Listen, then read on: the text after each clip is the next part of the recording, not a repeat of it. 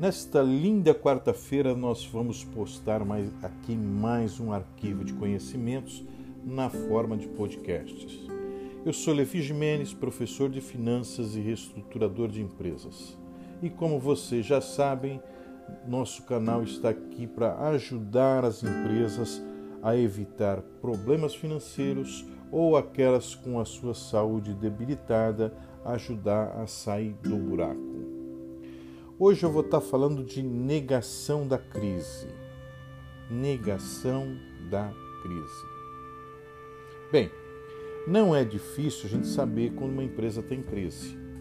A resposta vem diretamente do caixa insuficiente para pagar dívidas, para pagar dividendos, fazer investimentos, ou seja, o caixa é insuficiente para tomar decisões é, saudáveis para o negócio. Descobrir que a empresa está em crise então é fácil.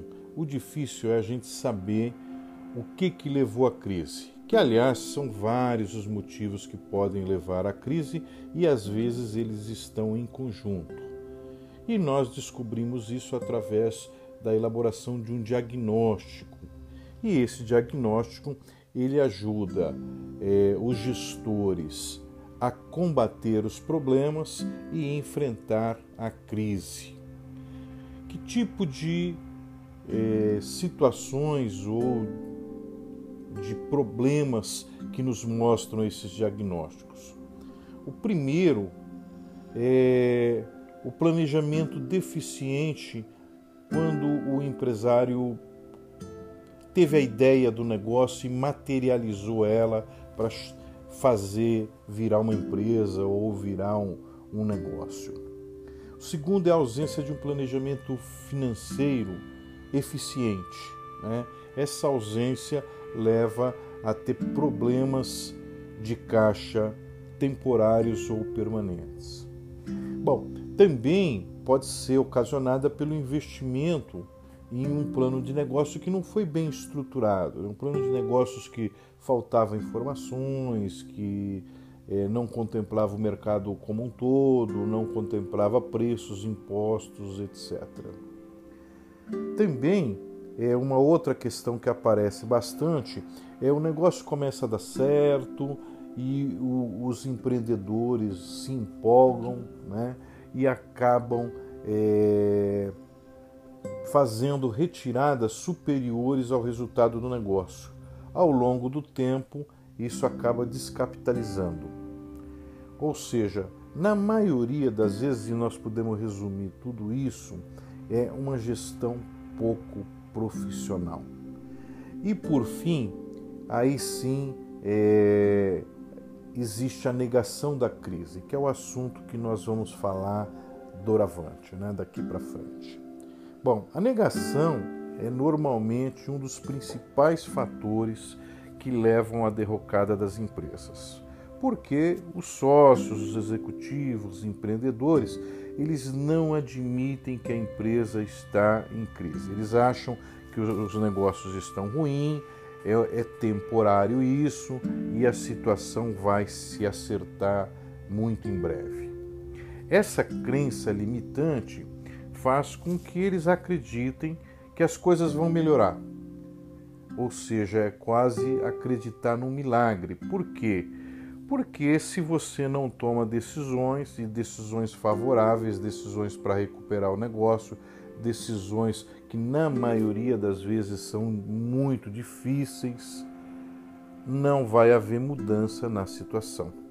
E é claro, eu sei que vocês vão me dizer assim: não, mas toda empresa passa por problema, toda empresa em algum momento tem crise e que as decisões nas empresas, é, as empresas tomam decisões ruins. No que eu vou concordar plenamente com vocês. Mas as empresas que sobrevivem, as empresas que crescem e que escalam, são aquelas que erram menos do que acertam ou erram pequeno, aprendem com os erros e tocam a vida, continuam a vida, mas não são aquelas que negam que têm problemas. Bem, é... quando você não reconhece a crise, como é que você vai recuperar o seu negócio? E isso, é, quando os, os empreendedores, os executivos, os fundadores estão negando a crise, se instala um ambiente de, vou chamar de ambiente de esperança, né? A esperança que venha um novo sócio e coloque dinheiro, a esperança que haja uma mudança rápida no mercado, a esperança que aquele novo funcionário que foi contratado para a área de vendas vai arrebentar e ajudar a recuperar o negócio. Ou seja, tudo é motivo para deixar de tomar decisões importantes e se apegam numa esperança vã em um barco que está afundando em águas profundas. Bem, minhas amigas e meus amigos, por que é que os gestores fazem isso? Porque eles estão ligados ao negócio, eles têm medo de tomar decisões difíceis, eles têm familiares, eles têm pessoas é, que estão com eles no, no negócio e essas decisões afetam essas pessoas. E aí o que eles fazem? Vão tomando medidas paliativas, que, claro, podem até dar algum resultado, mas não resolvem o problema. Bem, isso a psicanálise nos ajuda a entender. Freud explica que a negação é um mecanismo que a mente humana usa para se proteger da dor, do fracasso, buscar evitar assuntos complicados e, claro, esconder verdades desconfortáveis. Essa situação, gente, é o que eu chamo de síndrome de Kodak. Só para lembrar, essa empresa centenária, fabricante de filmes e máquinas fotográficas, pediu falência em 2012 após a fotografia digital dominar completamente o mercado. Fotografia essa que você tira com o seu celular, com o seu smartphone, não precisa revelar e você pode tirar centenas, milhares de fotos, depois você deleta sem custo adicional. A empresa negou, gente, a, a fotografia digital, ela não acreditou nisso. E a ameaça se tornou rapidamente em, em, um problema e ela não conseguiu reagir a tempo e a história foi essa que eu contei para vocês aí. Essa inércia dos gestores, ela vai contaminando toda a empresa.